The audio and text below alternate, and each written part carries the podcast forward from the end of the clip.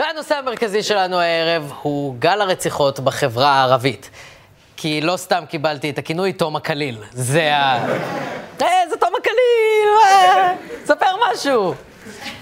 אנשים מתים, מלא,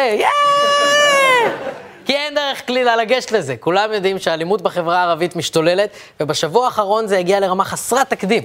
מאז החלה שנת 2019, פחות מ10 חודשים, נרצחו 67 בני אדם, אזרחי ישראל מהמגזר הערבי.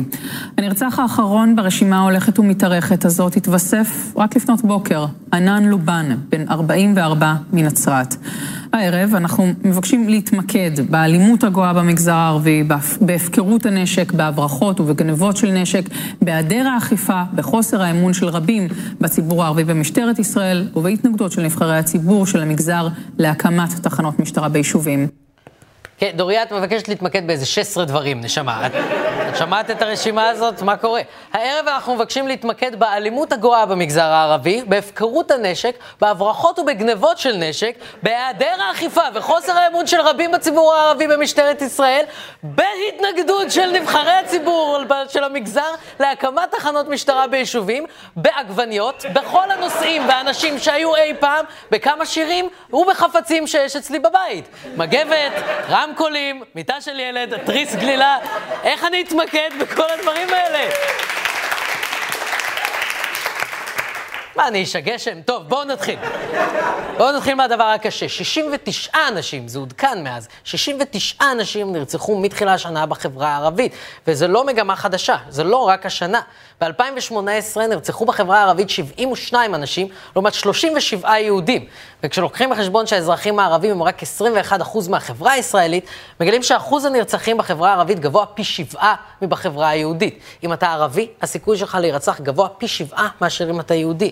רק לשם השוואה, אם אתה בהאי, הסיכוי שלך להירצח הוא -13. באמת, אם אתה יורה בבהאי הוא נולד, אז המצב בחברה הערבית והפערים הם יותר מדי גדולים כדי להתעלם מהם. ולכן בעקבות ההתפתחויות האחרונות, השר לביטחון הפנים גלעד ארדן התייחס למצב ממש ביום שני האחרון בטקס הרמת כוסית במשטרה.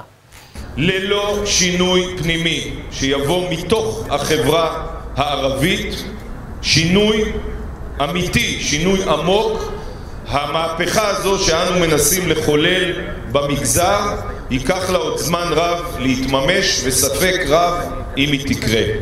לצערי הרב, דווקא חברי הכנסת של הרשימה הערבית המשותפת הם אלה שלא רק שלא סייעו לנו ביישום התוכנית לחיזוק הביטחון האישי ביישובים הערבים, אלא הם התנגדו לה ועיכבו את יישומה. חברי הכנסת הערבים התנגדו לחוק שנועד להאיץ הקמת תחנות משטרה במגזר. הם לצערי בעיקר עסקו בביקור מחבלים בכלא, וכמעט בכל מבצע אכיפה במגזר הם מבקרים את המשטרה במקום לגבות אותה. כך אי אפשר להביא לשינוי עומק שיציל חיים רבים במגזר. וגם אי אפשר לעשות נקודה אחרי כל מילה, אפילו שלימדו אותך בבעד אחד שככה אדם סמכותי מדבר. זה פשוט לוקח שעות להעביר את המסר, דבר רגיל אחי. אבל אני מסכים, צריך לעשות מהפכה ביחסי ערבים משטרה, ומה יותר מעודד מהפכה כזאת ובניית אמון כזה, מאשר שר לביטחון פנים שאומר שספק רב אם היא תקרה, ומאשים את הערבים בחוסר שיתוף פעולה. אני חושב ששכנעת אותם, גלעד.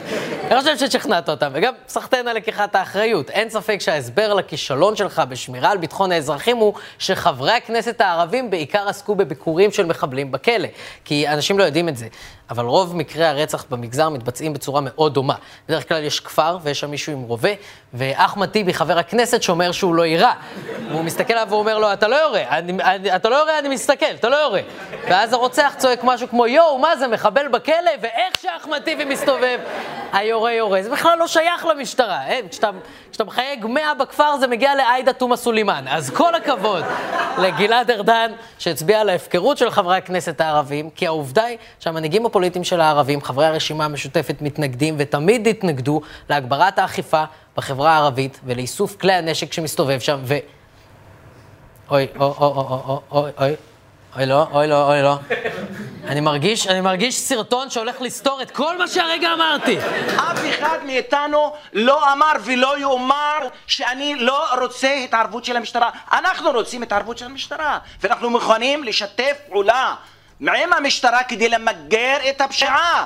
אנחנו קוראים למשטרה, הנהגת הציבור הערבי, ועדת המעקב, הרשימה המשותפת, רשויות מקומיות, אנשי דת, מובילי דעת קהל. קוראים למשטרה, הנה אני קורא למשטרה לאסוף את הנשק שהוא נשק קטלני ולהתייחס אל הקורבנות כאל קורבנות שווים. והמשטרה תאסוף את הנשק מהערבים בדיוק ברגע שהיא תסיים לשתול אותו אצלם. אם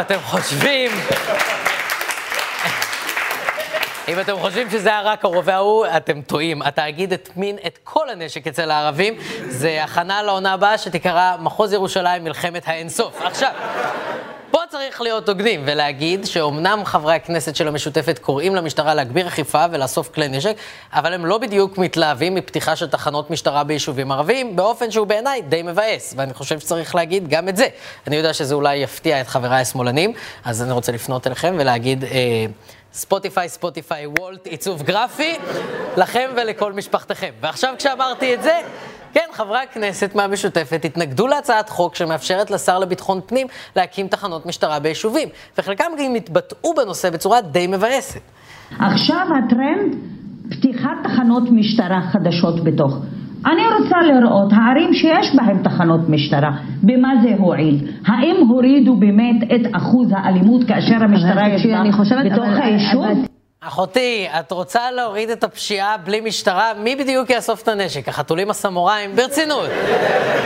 גם מה, עכשיו הטרנד זה פתיחת תחנות משטרה? את מדברת על זה כאילו זה לידה במים, אנחנו מדברים פה על אכיפת חוק. וזה לא שאני לא יכול להבין למה שתהיה התנגדות בחברה הערבית לא נוכחות משטרתית, כי הרי החשדנות והאלימות של המשטרה כלפי אזרחים ערבים יצרו באופן טבעי חוסר אמון הדדי וקיצוני בין הערבים למשטרה. כי כשאזרח יהודי פוגש שוטר, הוא פוגש את מי שאמון על הביטחון שלו. וכשאזרח ערבי פוגש שוטר, הוא צריך קודם כל לנקות מעצמו את החשד ולהסביר לו, אני לא ערבי, אני תימני, יש לי תוכנית בטלוויזיה, בכאן 11, כן, לא, אני לא מכיר את הצ'ייסר, אני לא יודע אם מגלים לו באוזן, נכון, הוא חכם המניה כזה, זה סיפור שלם. ככה שבעיניי, ההתנגדות של הערבים לתחנת משטרה כנראה נובעת מהחשדנות ההדדית שבין הערבים למשטרה. זאת אומרת, יש גם את ההסבר של גלעד ארדן, שזה כי הם מחבלים של החמאס, נכון? אבל בכל מקרה, אני לא חושב שזה הוגן להגיד שהנציגים של הציבור הערבי לא מחויבים לפתור את בעיית האלימות בחברה. אני חושב שגלעד ארדן אומר את זה, כי זה מאפשר לו לברוח מהאחריות שלו, רק להגביר את החשדנות הזאת, כשאומר לציבור הערבי, חבר'ה, אתם לא משתפים פעולה, או יותר גרוע, חבר'ה, אתם לא משתפים פעולה. ובטח כשהאזרחים בעצמם קוראים למשטרה לפעול. הבעיה היא משפחות הפשע שהשתלטו על המרחב הציבורי ביישובים הערביים. זה לא עניין של אלימות. אלימות זאת אחריות מלאה שלנו. אנחנו לא נתעלם בזה. אבל פשיעה, אנחנו לא נוכל לטפל בפשיעה. לשוטה בישראל, לשוטה בארץ, التي تتقاعس عن عملها في مجتمعنا العربي. כולם יודעים איפה הנשק, כולם יודעים מי יש, כולם יודעים מי ירה. אותה לילה היה צריך לבוא ולהוציא אותו ולקחת אותו. ואז הילדים, הדור שגדל עכשיו, יודע שיש חוק באום אל פחם. אחרי שני מעשי רצח בתוך יממה אחת בבאקה אל גרבייה ובתמרה, השתתפו היום מאות מערביי ישראל בהפגנה שבה הם קראו למשטרת ישראל לטפל באלימות הגואה. אוקיי, הנה למה ההפגנה הזאת היא סיפור מטורף, ואני צריך שתהיו איתי רגע. לפני 3 שבועות, אחד השכנים בבניין שלי עשה מסיבה ב-2 בלילה, ואני כל כך פחדתי שהוא יגלה שאני זה שפוצץ לו אותה, שכשהתקשרתי למשטרה אמרתי שקוראים לי מיכל. אני נשבע לכם שזה קרה, יש לי קול של בת בטלפון, זה היה סופר קל. והאנשים האלה מפגינים נגד שכנים שלהם שיש להם רובים? אתם מבינים כמה חמורה הבעיה כנראה? אתם יודעים מה הייתי עושה אם לשכן שלי היה רובה? הייתי תולה פוסטר של רמבו, אוקיי? הייתי פותח מטווח בבית. הדבר האחרון שהייתי עושה זה לפנות למשטרה בפומבי ולבקש מהם לבוא. ואני צריך אותו אחרי זה לפגוש בחדר מדרגות, אני אגיד לו, שנה טובה! איך אתה עם הרובים? פיו! לא, והם בכל זאת עשו את זה, כי המצב כל כך חמור שלא הייתה להם ברירה. ובמקום להקשיב לקריאה הזאת, גלעד ארדן שוב בחר להדגים בפעם המיליון עד כמה לא באמת אכפת לו. כי כאילו בן אדם בוא, כולנו אוהבים לחרטט, אבל אתה מבקש מהערבים את שיתוף הפעולה שלהם, את האמון שלהם, במי? במי שהאשים את ערביי ישראל בטרור הצתות מבלי להביא שום הוכחה לטרור כזה? במי שבאום אל-חיראן לקח לו 10 שניות להחליט שאזרח חף מפשע הוא מחבל של התנועה האסלאמית? במי הם אמורים להאמין? באדם בוגר עם קוצים? מה, אתה רציני? איך תפתור את הפשיעה? עם חוכובה? כי אם אתה באמת רוצה לפתור את בעיית הפשיעה בחברה הערבית, אתה לא יכול להתעלם משנים של חשדנות שקיימת בין המשטרה לבין הערבים. ואתה לא יכול להגדיל את החשדנות הזאת כשאתה מטנף את הנציגים של החברה הערבית בכנסת. ועוד דבר, אם כל ההצגה הזאת וכל המתקפה על חברי הכנסת של המשותפת היא רק כדי לעשות דלגיטימציה למפלגה שאולי תלך עם גנץ, אז לפחות תהיה גבר ותגיד שקוראים לך מיכל. זהו, אנחנו סיימנו, תודה רבה, לילה טוב.